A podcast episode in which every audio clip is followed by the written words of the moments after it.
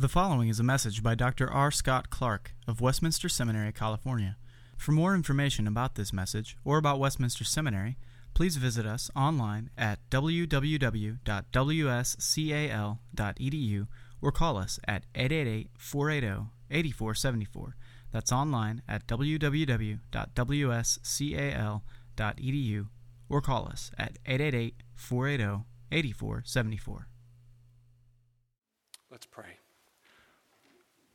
Our Heavenly Father, we come to you this morning in the name of Jesus, your Son, whom you sent for us, the Holy Spirit helping us. We pray this morning that as we gather, you will draw near to us and that we will know that we have been before the face of the living God, and that each one of us will be drawn nearer to you, conformed more and more to the image of Christ and by your grace, we may this day put to death a little bit more that old man. Hear us, for we ask in Jesus' name. Amen. You may be seated. This semester, the faculty is leading a series of devotions in uh, and through God's songbook for the church, the Psalter, at least part of the songbook. And this morning we're looking at Psalm 100. Just having sung it, we'll read it nonetheless. God's word says, Make a joyful noise, or shout, perhaps, to the Lord, all the earth. Serve the Lord with gladness. Come into his presence with singing. Know that the Lord, he is God. It is he who made us, and we are his. We are his people and the sheep of his pasture.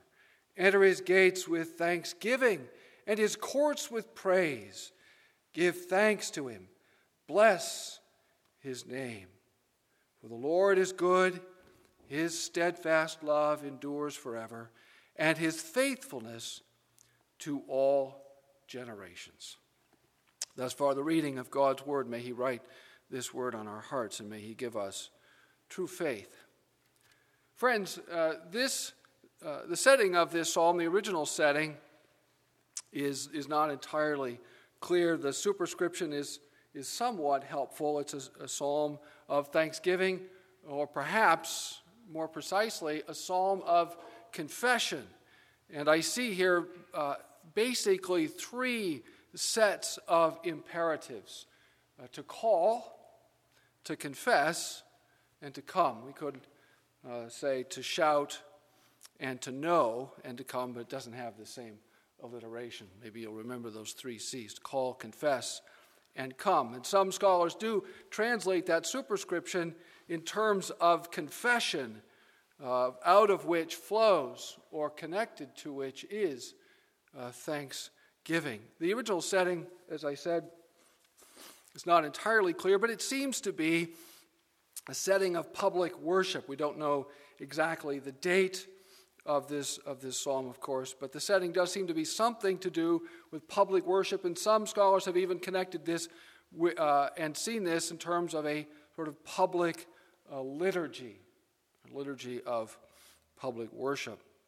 And as part of a, a series of psalms, uh, rejoicing in the goodness and, and grace of God, and some trace it back to Psalm 91 uh, and some back to Psalm 93. But there is a theme that develops in this portion of the Psalter rejoicing in God. And, and this, it sort of comes to a climax here in this very familiar psalm, often used in Reformed churches, has been used in Reformed churches for hundreds of years as, as the call to worship. And so we'll look then at these three sets of imperatives. Now, you'll notice that there are, are more imperatives than just three in the first uh, verse here. Right? Shout is one way of translating uh, the first imperative. Shout to Yahweh is the, is the name of the Lord here. So uh, we come gathered together as the covenant people, as Dr. Bergsma used to teach us and still does the Christ confessing covenant community. I've always liked that way of considering the visible assembly of the people of God, whether before the incarnation or after the incarnation. There's always been just one assembly of God's people in different times and in different places. That's part of what we mean when we talk about the Holy Catholic Church. They confessed, believed the same faith. They worshiped the same God before the incarnation as we worship today, the triune God. They worshiped the triune God in the Spirit through the mediation of the Son and adoring the Father. They did so through types and shadows, and you surely see those types and shadows in the Psalter. But nevertheless, it was the same faith, the same God, same Savior, same Father, same Holy Spirit, in whom and before whom they were gathered as the covenant assembly, as we are gathered here this morning. And God calls us to call upon Him, to shout, to be exultant, to be exuberant, to be vigorous. There's nothing about biblical worship that should be stultifying or dull. There's no tension in Scripture between enthusiasm in the sense in which it's in the sense in which I'm, thinking of it here, not in the technical sense of people whose religious devotion causes them to go out of their minds. That's the, the way that uh, sociologists of religion sometimes use the word enthusiasm. Enthusiasm. I'm thinking of Knox's seminal work on enthusiasm. I'm not using it in that sense, but in the sense of reverent, joyful, exuberant, ebullient approach to God. And it begins then with shouting, with a recognition, a forceful recognition that rises up from within God's people. A shout of confession of the, of the truth. What's interesting here is the way that the, the subjective or the personal is grounded in the psalm in the objective. In the modern period, one of the great moves in Christian theology, or I should say, nominally Christian theology, or even in sub Christian theology, has been to ground or redefine the faith away from the objective saving acts and words of God in history and to our personal experience of the divine. To say, in effect, however you experience that which is wholly other, that is Christianity. The, the Word of God doesn't know anything about that. The faith of God's people all throughout the history of redemption is always grounded in what God has said and in what God has done, whether in creation or in redemption. The exodus out of Egypt was not merely a subjective experience which people either imagined or experienced figuratively or metaphorically. They went through the Red Sea or the Reed Sea on dry ground. It was a real place. There were real armies of a real Pharaoh bearing down on them, and a real God reached into history and delivered his people against all apparent odds, most improbably, and said, Come, serve me. I have made you my adopted son. Israel. It is this God, this Elohim, who said in the who in the beginning said, "Let there be," and there was. That Elohim is Yahweh, and that Yahweh who delivered us out of Egypt, us out of Egypt, Paul says in 1 Corinthians 10. Not just them, but us out of Egypt through dry ground, through the water on dry ground. That God is Yahweh. Shout to Yahweh, all the earth. You see the universalism here very early in the psalm. It's God's covenant people here, right? This language is in the context of a national covenant with national Israel. But there's a, an implied anticipation of a time when it wouldn't just be national Israel, it wouldn't just be those who were literally Abraham's sons, but it would be all of us who are Abraham's sons by grace alone, through faith alone, in Christ alone, in the seed, Jesus, Abraham's promised one. Looking already, the psalm is looking to that time when all, just like Isaiah does, looking to that time when all the nations would gather before the face of that Yahweh who delivered his people, his remnant band out of Egypt and into his presence. Come, right, or serve. There's the next imperative. Shout, serve, or worship Yahweh with gladness, with joy, knowing who he is Yahweh, the covenant God, the God who said, I will be your God and God to your children forever, in an unbreakable covenant promise that is as sure as God is reliable, as Yahweh is faithful to his promise. Serve him, worship him, come into his presence, shout. And so these, these early imperatives here shout, worship, come, and that verb to come will come back at the end here. Come where? Come into his presence. Come literally before his face. When God calls us to come, when he bids us come to gather as his covenant people, we don't come principally to achieve a certain state of ecstasy. I know that's what people think when they say the word worship today. How many times have you heard people say, We really worshiped? And I've determined over the years, just by listening to the way that that's used and uh, you know, analyzing the, the use of that phrase in context, what it means is we had the desired ecstatic experience. That's not the biblical conception of worship at all. The biblical conception of worship does not begin with your religious experience. It begins with the God who delivered us out of Egypt, the God who spoke into nothing and made all that is. Come and worship. Come with joy. Come with thankfulness.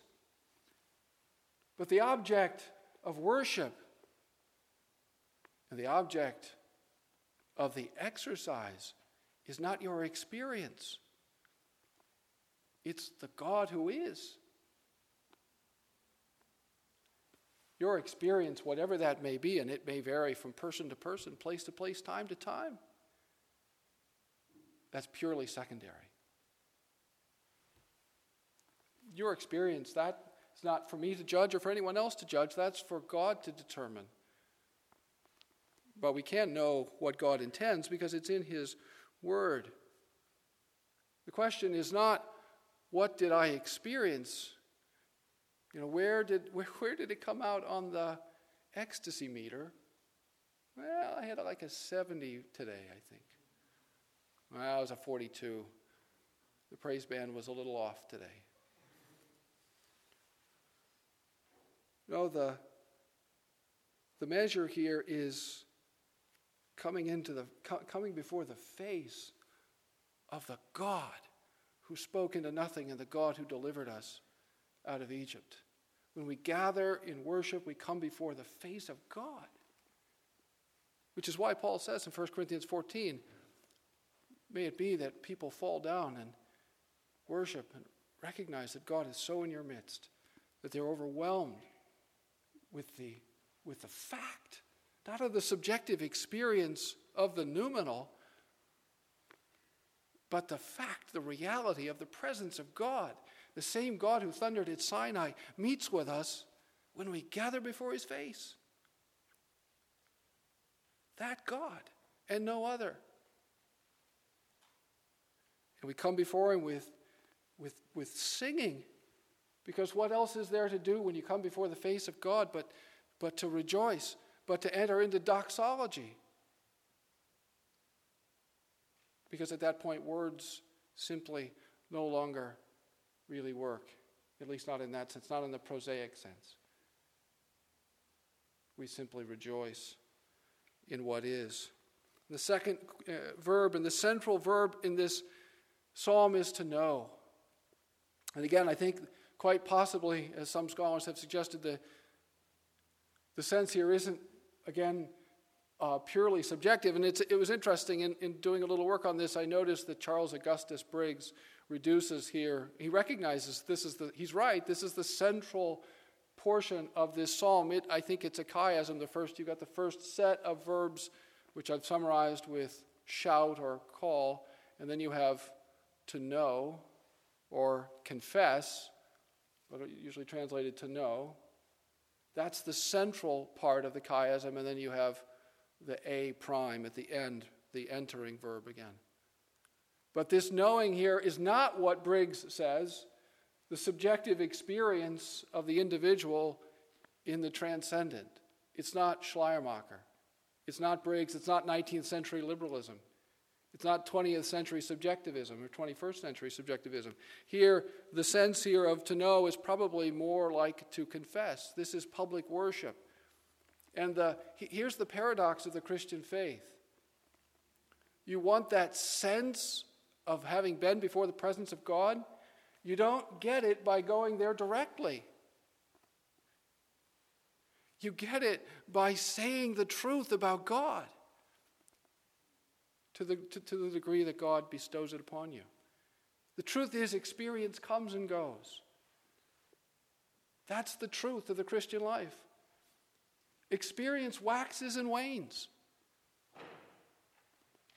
Some days and in some settings, you're just not going to feel it.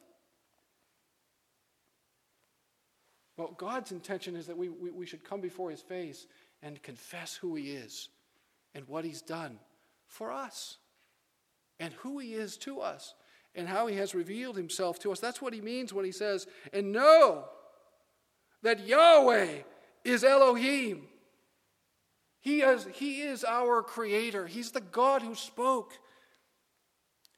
And either, and I think more likely, given the context, and not we ourselves. He made us and not we ourselves. There's a division of opinion because there's a textual question here, textual critical question.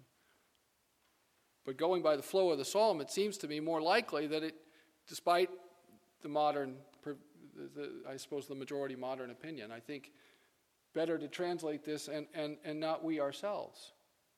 He made us, and not we ourselves. Most of those who say that, as far as I can tell, that it can't be that, they know that before they ever get to the text.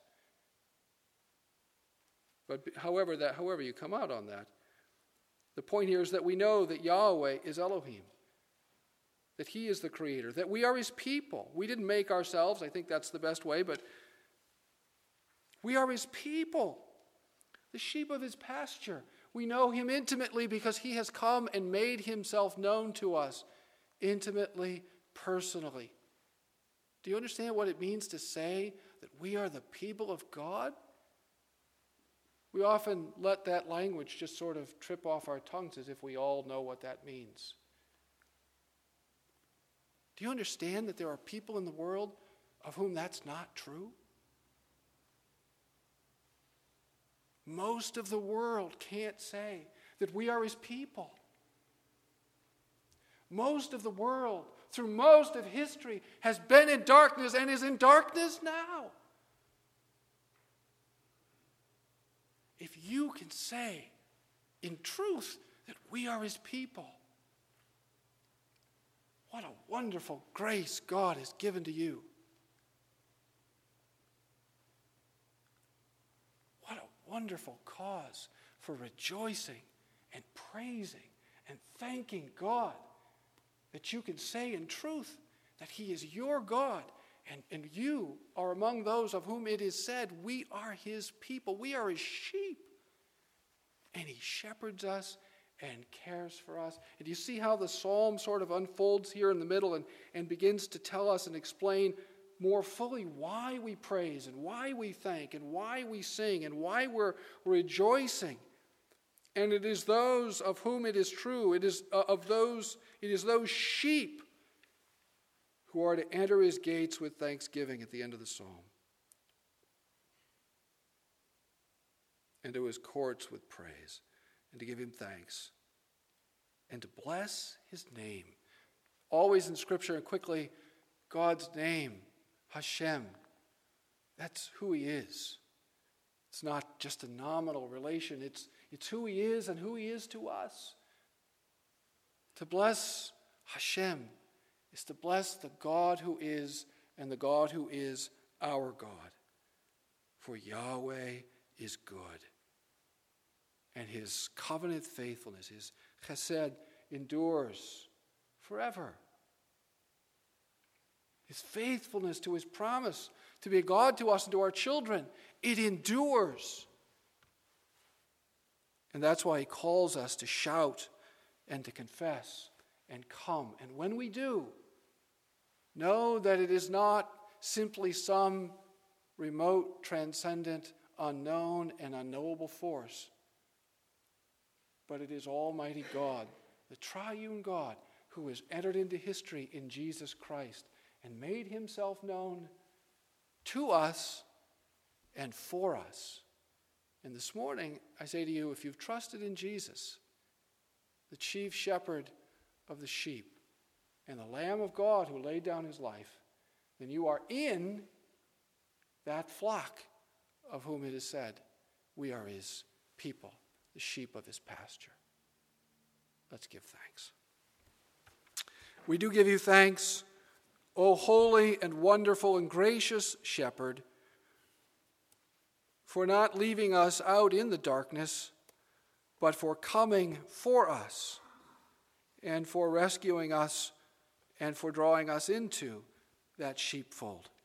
We give you thanks and we do praise you and we do rejoice in you and in your name and in your covenant faithfulness. Buoy us up this day in the knowledge of the God who is and in the confession of these truths. For we ask it in Jesus' name. Amen.